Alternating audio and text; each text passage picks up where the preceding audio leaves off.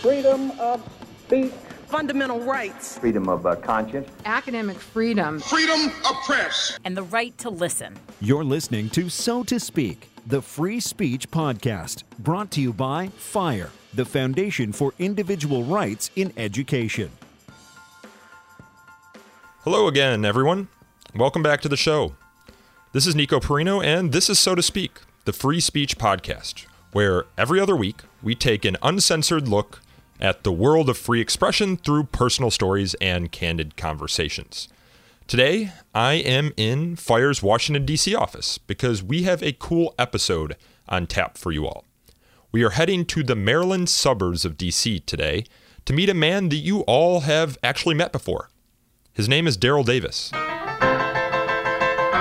My name is Daryl Davis. I'm age 58. I was born in Chicago, Illinois on March 26, 1958. Daryl is a professional musician who, throughout his career, has ran in the circles of some of the 20th century's biggest celebrities. Frazier, Dolly Parton, Keith Richards, Chuck Berry, Muddy Waters, Jerry Lee Lewis, Little Richard, Ray Charles, Carl Perkins, Liberace, Willie Nelson. I got a few more around here. If you listen to the first episode of So to Speak with Jonathan Rauch, you might recall Daryl's name. During the episode, we played a clip of his interview with another podcast called Love and Radio. The most important thing that I learned was that while you are actively learning about someone else, you are passively teaching them about yourself. In that podcast, Daryl talks about his very curious pastime of befriending members of the Ku Klux Klan, and through that friendship, through discourse, through dialogue, he demonstrates to them that their prejudices are unfounded. So much so that today, Daryl has at his home dozens of Klan robes given to him by former Klan members who gave up their racism after meeting him. This is a robe of an imperial wizard, the top guy. This is a white cotton robe with blue adornments, blue stripes, blue sash, and blue cape. And of course, you see the Klan emblem, the MIOAK. Daryl is a black man and he's devoted his life, in part, to a faith in the power of friendship and free and open dialogue to transcend differences. He actually wrote a book about these experiences. It's called Klan-destine Relationships A Black Man's Odyssey in the Ku Klux Klan.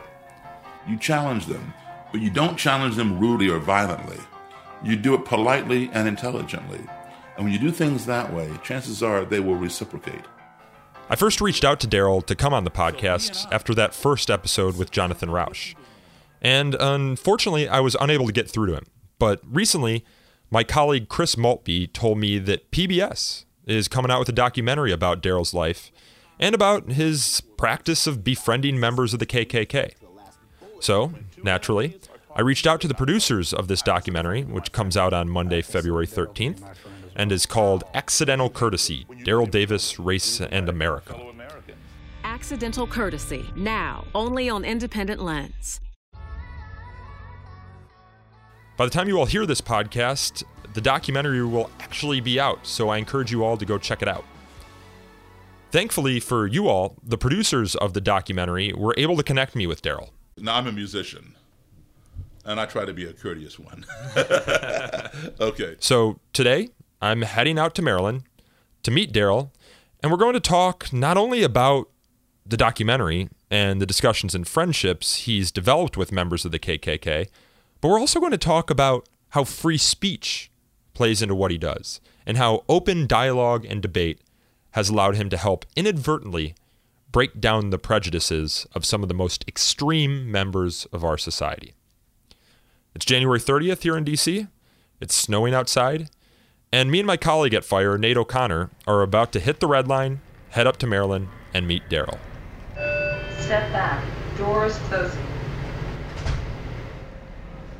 So Nate, you uh, you were the one that originally told me about Daryl Davis and uh, that Love and Radio episode. H- how did you hear about it? Yeah, one day I was just running errands and I was listening to Love and Radio's The Silver Diner. Or, uh, I think it's a Silver Dollar. Silver Dollar, yeah, you're right. Um, Silver Diner is a local establishment here. just took me off guard. I, I thought, with a title like that, you know, I just wasn't expecting there to be such depth and really kind of floored me. The door is opening. Step back to allow. All right, we got to meet him at 3:30. It's a busy street. Georgia Ave. All right, we're gonna take a left. Left, right here. Is this it? Right here? Yeah. All right.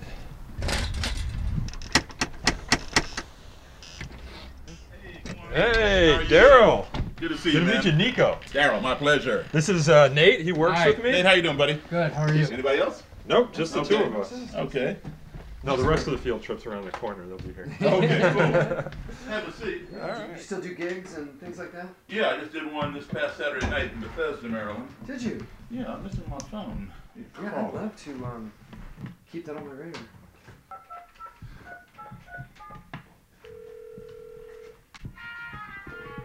Where's that coming from? The Chuck Berry music over there. Yeah. Johnny B. Goode.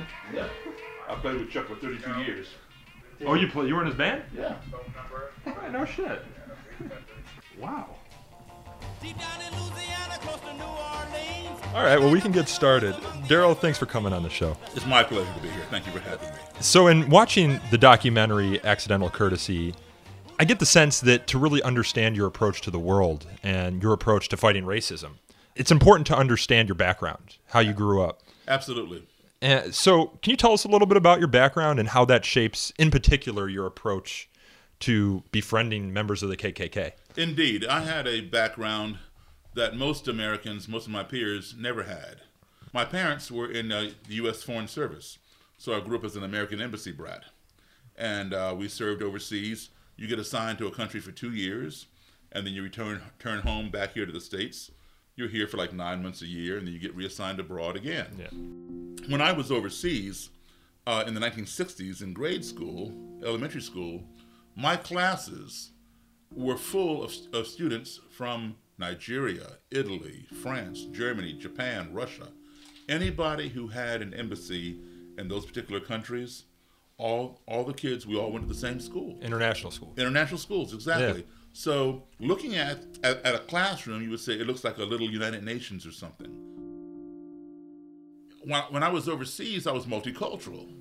But when I would return home to the States, I was either in all black schools or black and white schools, depending upon whether I was going to the newly integrated school or the still segregated one. Mm-hmm. And there was not the amount of diversity in the classroom that I had overseas, with just black kids or white kids. I was living 12 to 15 years ahead of my time. I was living 12 to 15 years into the future because that multicultural little United Nations scenario had yet to come to this country. It wouldn't come mm-hmm. here for a little over a decade. I could never understand why a lot of my peers back home, you know, felt um, an, an adversity to someone who was different because of their skin color, because of their religion, because of the clothes they wore from their from their native land or, or traditional uh, dressing, you know, that kind of thing.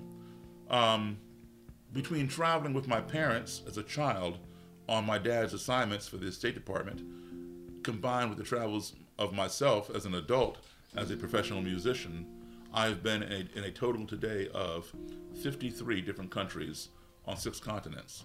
So I've literally been exposed to many, many different colors, uh, religions, ethnicities, uh, etc. And all of that has helped shape who I've become.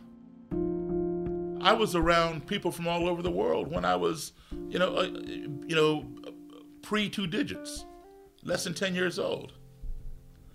And we got along fantastic. We may not uh, all have spoken the same language, but we knew how to play together. We, we learned to get along with each other. There was never an obstacle. I did not encounter obstacles until I came to my own country. I mean, I was born here, of course, but every time I'd come back, I'd run into obstacles. I lived in Belmont, Massachusetts, and we were one of two black families in the entire area. Consequently, all of my friends were white. And um, during the summer, you know, I'd hang out with, uh, with my friends, and one time we went to the public sw- uh, swimming pool nearby. And I remember I got in, and a lot of people got out. And I remember going to uh, to the locker room you know, after we were done swimming, and uh, a kid in the um, in the locker room called me a nigger. There was a girl in my class, and one time during the summer, my guy friends and I were out playing kickball on the school playground. And in the distance, I could hear a girl saying, nigger, nigger, but I hmm. ignored her. And she kept saying, nigger, nigger, and getting closer. And then she would say, nigger, do you watch Niggerama? And I'm trying to, I'm hearing her, and I'm trying to ignore her. And finally, she got right up, right up to my ear, right behind me, and yelled it in my ear. And I spun around to get her. She took off running. And a couple of my friends, well, several of my friends, ran around the block in both directions and trapped her. And they dragged her back to the playground. I was standing up against the uh, chain link fence. And I just, I had my arms stretched out with my back against the fence, and I had, you know, put my fingers through the holes and just hung on the fence. And they dragged her up in front of me and held her in front of me and made her tell me that she was sorry. Mm-hmm. These are these white guys, friends of mine, right? And half the other guys standing around kept going, slap her, slap her. You know, now half of them wanted to see a fight, like most mm-hmm. boys do, and the other half really felt that she deserved it. I was I was immobilized. I could not let go of the fence. Hmm. Something was literally some you know, you would call it supernatural, whatever you want to call it. I call it divine intervention. Was holding me against that fence. I could not release the fence. She apologized, mm-hmm. and I told them to let her go. And she, when they let her go, she took off running. Mm-hmm. And when she got out of my line of sight, my hands fell out of the holes in the fence. Mm. And I'm telling you right now, I truly believe that was divine intervention. Because at the age of 10, I had absolutely no idea what the consequences would have been had a black male beat up or hurt or, or cussed out or whatever a, uh, a white female. You know, if you go just uh, a little over 10 years before that, uh, the story of Emmett Till, all he did was whistle at a white woman, and he ended up being murdered and mutilated and shot and thrown in, into a river. You know, um, so I consider that a divine intervention.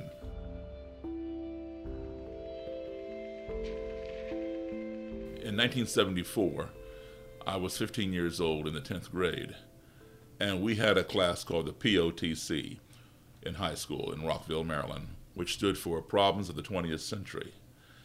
And I, we had a fantastic teacher who would always invite in these very interesting speakers.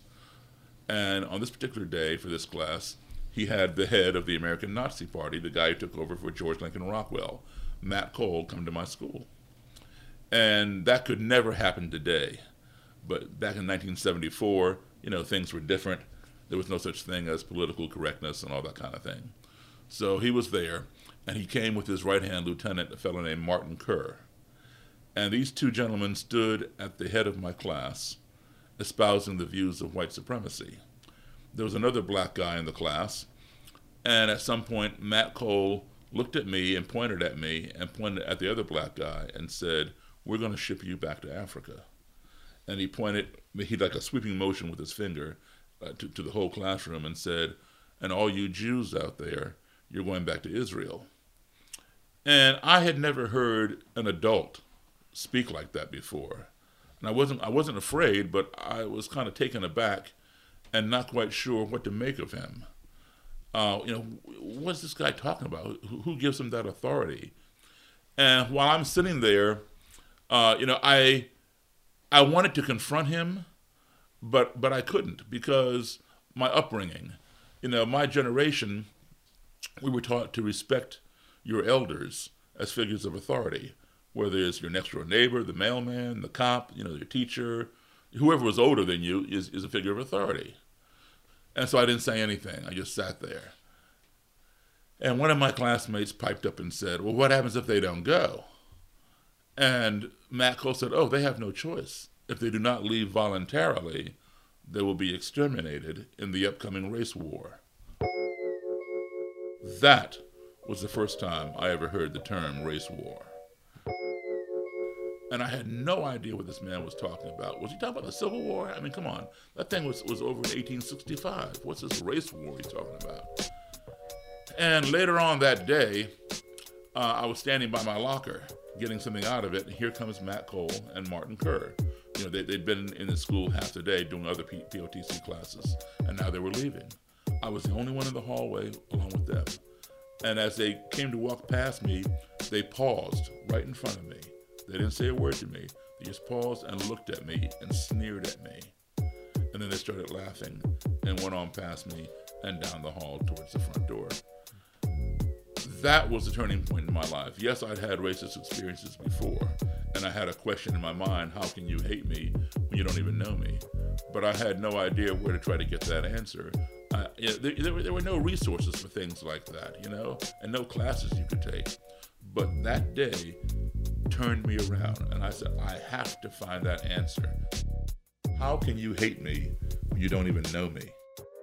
And I began going out and purchasing everything I could find on black supremacy, white supremacy, anti Semitism, the Ku Klux Klan, the Nazis in Germany, the neo Nazis over here. I want to learn about that ideology. I have a vast library of those books and things like that. I read them all. I knew that people were not born with that ideology, it came from somewhere. So, where did it come from? Where's it going? How can it be addressed?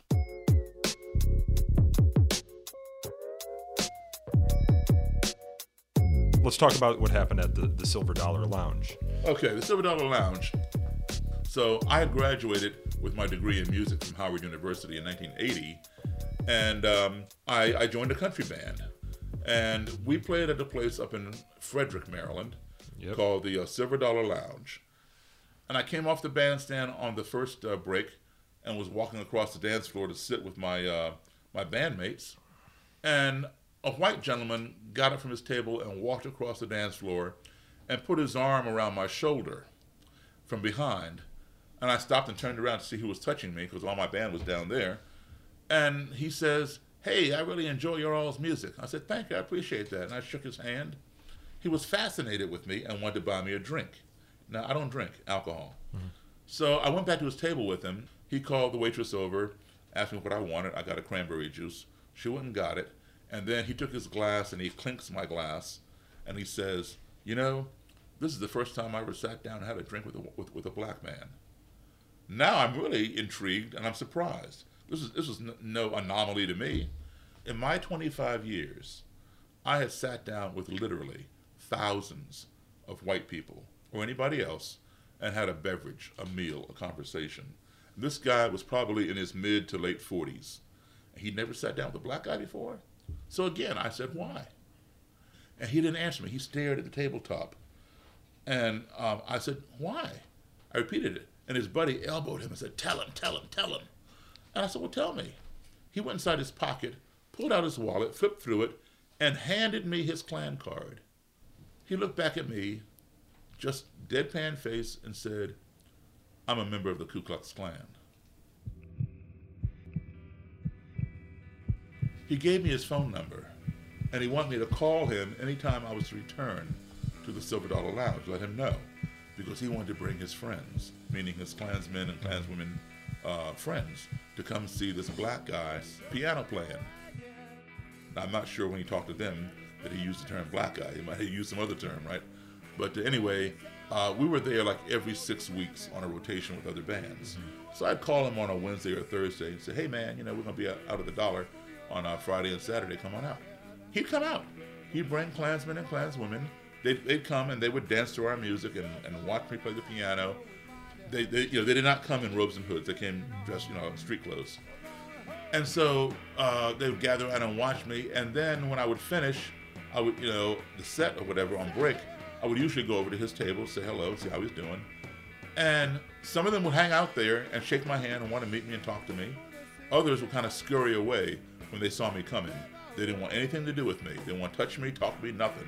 Uh, they want to observe me, but at a distance, not get close. So they would scurry away, and that was fine. I didn't care. So I would sit down and, and you know, shoot the breeze with whoever was there. And this went on until the end of uh, 1983. I quit the band. In 1984, I went back to playing rock and roll and blues and R&B and whatever else was going on in 1984. Well, about six years later, I decided I want to write a book. I want to, you know, I need the answer to my to my question. How can you hate me when you don't even know me? And then it, it popped into my mind, you know, I blew it. I should have asked that guy, that Klansman. Who better to ask, how can you hate me when you don't even know me, than to ask someone who would join an organization whose whole premise is hating those who do not look like them or who do not believe as they believe. So I decided I'm going to go around the country. I'm going to start here in Maryland where I live, interview the head of the Klan, Klan members, go up north, go down south, go to the Midwest, go to the West, and interview all these different Klan people and get the answer to my question. I was not setting out to convert anybody. I was simply setting out to find out how can you hate me when you don't even know me. Mm-hmm. Because see, once you find that out, and you and you can, can get a, a grasp on it or grip on it, and and di- dissect it, then maybe you could find a solution, and and and bridge that that divide. But you have to know why somebody hates you first before you can try to solve the problem, right? Mm-hmm. And so you're through this investigation. Yeah. You found your solution essentially. Did you find it? The solution is that by talking to people and trying to understand them, giving them a platform to discuss their beliefs, and then demonstrating to them that their prejudices are mis. are unfounded Are unfounded. or, or misinformed absolutely you know and uh, it I, I happened upon this by accident. I had not set out to make friends with anybody in the klan. That was not my mission and it was not my mission to convert them. It was just to question them. You know my my line of thinking was you know they believe what they believe and they're going to and they're to continue believing what they believe.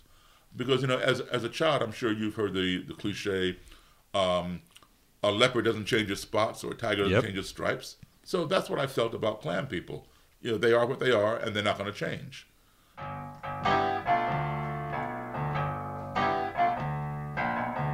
most of them did not know that i was black when the interviews were set up Yeah.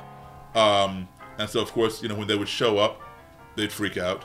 Or in some cases, you know, uh, I was invited over to their home because they're thinking you know, this white guy's going to come over, or they assume this guy's coming over to interview me uh, about my experiences in the Klan, and they assume that he's white because there are no black people writing books on the Klan. Mine was the first one. Yeah. So uh, after they'd freak out, you know, they'd get over it. Some of them would talk to me. Some of them said, "No, I'm not talking to you," and that was the end of that. And a couple of them, you know, wanted to fight. So that you know, that would happen. When when you when I first began talking with them, uh, they were not interested in anything I had to say, other than my questions. They would answer my questions, or they would say, "I, I I'm not gonna, I'm not going to discuss that." You know, if they didn't want to go into, into some kind of detail that was private to the Klan or something. Um, but they would answer, you know, the other questions, but they would not reciprocate. Like, for example, if I were to say, "So, what do you think about Martin Luther King?" They would tell me exactly what they thought about Martin Luther King, but they wouldn't say, "Well, what do you think about him?" Know, they, mm-hmm. they, they didn't want to hear what I had to say because I was inferior. I'm a black man. They're superior. They're white. Mm-hmm. So nothing I had to say was of any relevance or any importance to them. So I, I had nothing of value to give them. Mm-hmm. And then over time, uh, be it months, weeks, whatever, they would say, "Well, Dale, what, you know, what, what do you think about it?" All of a sudden, I realized, "Whoa, hey, I, I've made some headway here. I, I've broken some ice or something." Now, all of a sudden, my opinion has value. They want to know what I think about such and such a situation or so and so, you know, and I'd express my point of view, and then we could have a back and forth conversation, and that was enlightening for a lot of them and they began to see me not so much as that black guy sitting across from them asking asking them questions, but as a human being, someone who had a voice, someone who spoke the same exact language they did and spoke it as well as they did, if not better than they did. Mm-hmm. Someone who knew a lot about the Klan, someone who knew as much about the Klan as they did, if not even more than they knew about their own organization. And so, whether they liked you or not, they had to respect your, the fact that you knew about their organization, and that impressed them. And so I sought out Klan leaders and members, starting here, where I'm from Chicago originally, but starting here in Maryland, where I live, And this is the 80s? Uh, no. Well, I, I ran into a bunch of them in the 80s, but I started writing the book in, in 1990 and um, or 91. And I, um, I started here with Klan people in Maryland, then I went up north, down south, Midwest, and West. So, in the process of talking with these people, I'm realizing that they're human beings, but they have flaws. They're realizing that I'm a human being and I might have a little more to offer them than they already have. And they see things that they otherwise would not have seen. They're seeing them vicariously through me. And some of them are beginning to change. You know, time after time, people began quitting and telling me, you know, you know, you made me think about something, you know, and I, I'm leaving the Klan. I'm quitting. I'm throwing away my, I'm throwing away my stuff. So, I thought, wow, I'm onto something. I need to keep doing this. Talking with people is the key. Not talking about them or talking at them, but talking with them is the key. You know, there's no benefit to hiding the truth and burying things that we don't want to deal with. All right? Racism is as American as baseball, apple pie, and Chevrolet. And so is the Ku Klux Klan. These are it's a shameful part of our history, but nonetheless it is our history. And it has to be addressed. And people are, are so afraid to have conversations because they feel that they have to walk around on eggshells or they might offend somebody. How are we going to progress if somebody is afraid to talk to you? I, I, I believe in telling it like it is. You know, if you spend five minutes with your worst enemy, you will find that you have something in common. If you spend 10 minutes, you'll find you, you, you even have more in common. And the more you find that you have in common and build upon those things, the less things that you have in contrast will begin to matter, like skin color. And so you build upon those commonalities, and next thing you know, you're in a relationship with this person. And then the relationship turns into a friendship. Mm-hmm. And I have this this uh, this belief of my own that when two enemies are talking, they're not fighting. They're talking. They might be yelling and screaming and uh, beating their fists on the table to drive home their point, you know, of, of disagreement or whatever. But at least they're talking. It's when the talking ceases that the ground becomes fertile for violence. So you want to keep the conversation going. And that's what I did. I allowed them to say whatever they want to say, use whatever language they want to use. I said, you know, I want you to use whatever language you use behind closed doors at your Klan meeting in front of me. I said, I'm not going to take offense. I said, I want you to be yourself. I allowed them to be themselves, express whatever. Sometimes, you know, they, they tried to push my buttons just to see how far yeah. they could go. They didn't get pushed, you know? And then over time, they would begin to moderate. The, the, uh, they, they wouldn't use the word nigger. They would say, well, you know, this black man did this or da da da da, you know, or, or colored person, whatever um, you know, they began modifying that language, and and it was out of respect for me. And then I, I would get invited to Klan rallies. I would go to these Klan rallies. I'd watch them, you know, light up this cross and parade around and shout white power and for God, for race, for country, all kinds of stuff. Uh, at one Klan, rally, I even got a standing ovation uh, just for showing up. Mm-hmm. You'll find um, a lot of decency and a lot of humanity in some people who get caught up in something that that sometimes even they don't understand, or perhaps they they were participating in it, but now after meeting you, they they're looking at it in a different light, and and they and they reevaluate their thinking. Yeah, so now I got I got Klan robes and Klan hoods and various other uh, Klan paraphernalia, which I'm going to use to open a, a museum one day. This is a Klan rally banner uh, from a Klan leader who uh, who became a, a, good friend of mine and uh, and gave it up. Hmm. This is the robe of an imperial wizard, and of course, this is the hood. They also call it a helmet. This is called the mask. The mask has two eyelets so people can peep at you if they uh, want to remain anonymous. They don't care. The mask has three snaps. Just unsnap the mask, pull it off, and your face is exposed under the hood. And how many Klan robes do you have now? Currently, I have probably between 25 and 28. All from mostly people that you've convinced to leave the Klan or Yeah, through I mean, developing I- the uh, exactly. yeah developed relationships with, and then as a were- were result, active members at the time. Hmm. And I have a lot of you know other things besides Klan robes. I have tons of stuff. Mm-hmm. People say, you know, how can you have that stuff? Why do you? Ha- why don't you burn it? Well, again, you know, I'm glad that I have it. The fact that I have it means that the person who wore it no longer wears it. And why? Because they no longer believe in what it stands for. So that's a good thing. Mm-hmm. And I have it so I can show people. And I'll put this in the museum so we never forget how far we've come and, and where we were. So that's why I keep this is American history. Yeah. It's a shameful part of our history, but nonetheless, it is our history. wow.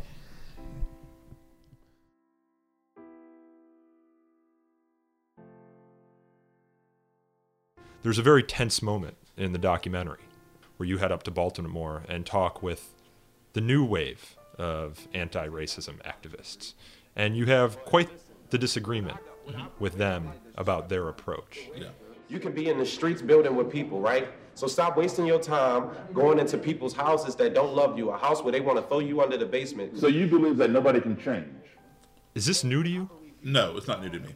Um, it wasn't so much that I was disagreeing with them as they were disagreeing with me. Yeah, they made it seem I'm a white guy. Yeah. Obviously, you can't you can't see me on this podcast. By the way, I'm a black guy. You can't see me either, but uh, uh, but it seemed to me like they were coming across as saying white people can't change, right. and all white people are racist. Well, uh, what he said specifically was that white supremacists could not change. White supremacists can't change. You don't believe they can change? White, no, white supremacists can't change. But I can change your mind because you look like me. Um, you know, and that and that they did not understand how racist they were, etc. Well, I got to get along with them. Because they are our fellow Americans. We all have to live in this country. If you want to say something about uh, Black Lives Matter that a lot of listeners um, are not familiar with and probably don't understand, Black Lives Matter uh, was was formed for good reasons and for good intentions. It was formed to bring awareness to the to the general public, especially the white general public, about innocent black men, or even uh, suspected uh, black men who may have committed crimes, who were being murdered. There is no other word. Murdered by white police officers uh, for holding their cell phone, for holding a wallet, uh, things like that. There is growing outrage tonight after an unarmed African American teenager was shot and killed by police in the St. Louis suburb of Ferguson, Missouri. uh, whereby a white person who was innocent or perhaps a suspect did not get shot to death, shot 40 times for holding a cell phone or a wallet. So Black Lives Matter f- was formed to, to bring that to attention, to put the national spotlight on that. Well, unfortunately, what has happened with Black Lives Matter is it is not a centralized movement. There are 50 or 60 different Black Lives Matter groups across the country, but the, each one is autonomous. Mm-hmm. They all believe a certain way, this is the way to do things, where, where another one believes something else. For example, I had some Black Lives Matter people in Detroit contact me and approve of what I was doing and ask for my advice. How can they get involved? How can they do that? Also had a couple in New York ask me the same thing. How can they talk across lines Yeah, of differences? exactly, Yeah. exactly. And and the ones in Baltimore, uh, they were very anti.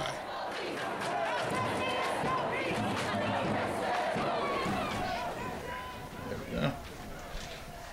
Now this guy, all right. When I was in my late teens, he got arrested and convicted. He served four years in prison for conspiring to bomb a synagogue up on Liberty Road in Baltimore. All right? He still ran the Klan from within the prison through his Grand Klaliff, his vice dragon.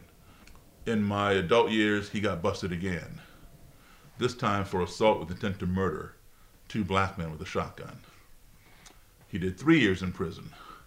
Um, I contacted him. I wrote him a letter in prison. I want to interview him.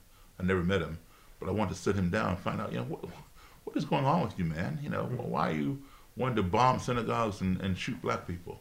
I want to ask him face to face. Tell me. So he wrote back and said, okay, fine. So he did. And, uh, and we met, and you know, he was a very angry, very angry individual. His name is Bob White, Robert White. And uh, anyway, um, over time, he began changing the more he associated with me. Today, I own his robe and hood, as you see. A Klansman has to, or Klanswoman, for that matter, has to have a job. It's just a title. It's like Boy Scout leader. You, you have a regular job. You know, you got to pay your mortgage or your rent, whatever. His job, while he was head of the Klan, was Baltimore City police officer. This is his uniform. He was not an undercover cop in the Klan. He was a bona fide Klansman on the police force.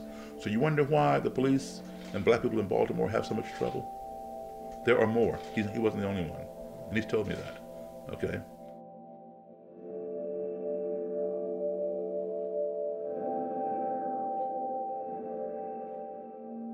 I have lived in the future. I've seen what it's supposed to be. Mm-hmm.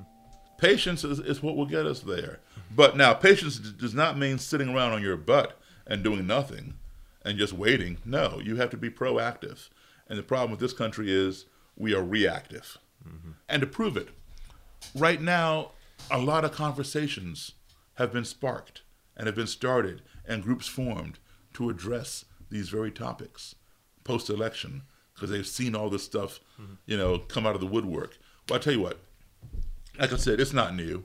I've been seeing it because I've been doing this for 30 years.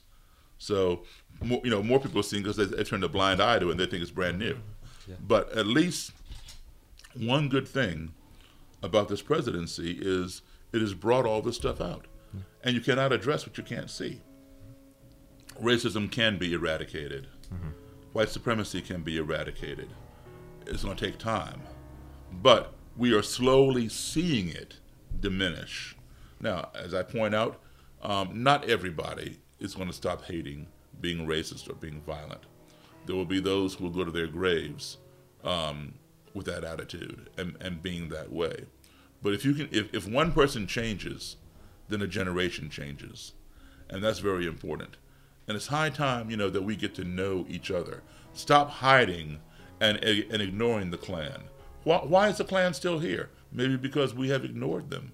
You know, whatever other techniques that we've tried have not worked. They're still here. But at least what I'm doing has proven to work. Now, has it gotten rid of the whole Klan? No. But one by one by one, people are changing. People are seeing things that they otherwise would not see. And people will say to me, Daryl, you know, I don't have time for that. I don't have patience to sit down like that and deal with people, you know, that kind of ignorance. Well, you know what? We all need to grow some patience. And I had to wait 12 to 15 years when I lived in the future overseas for that beautiful scenario to come to my own country. There's no overnight uh, success, you know, with that kind of thing.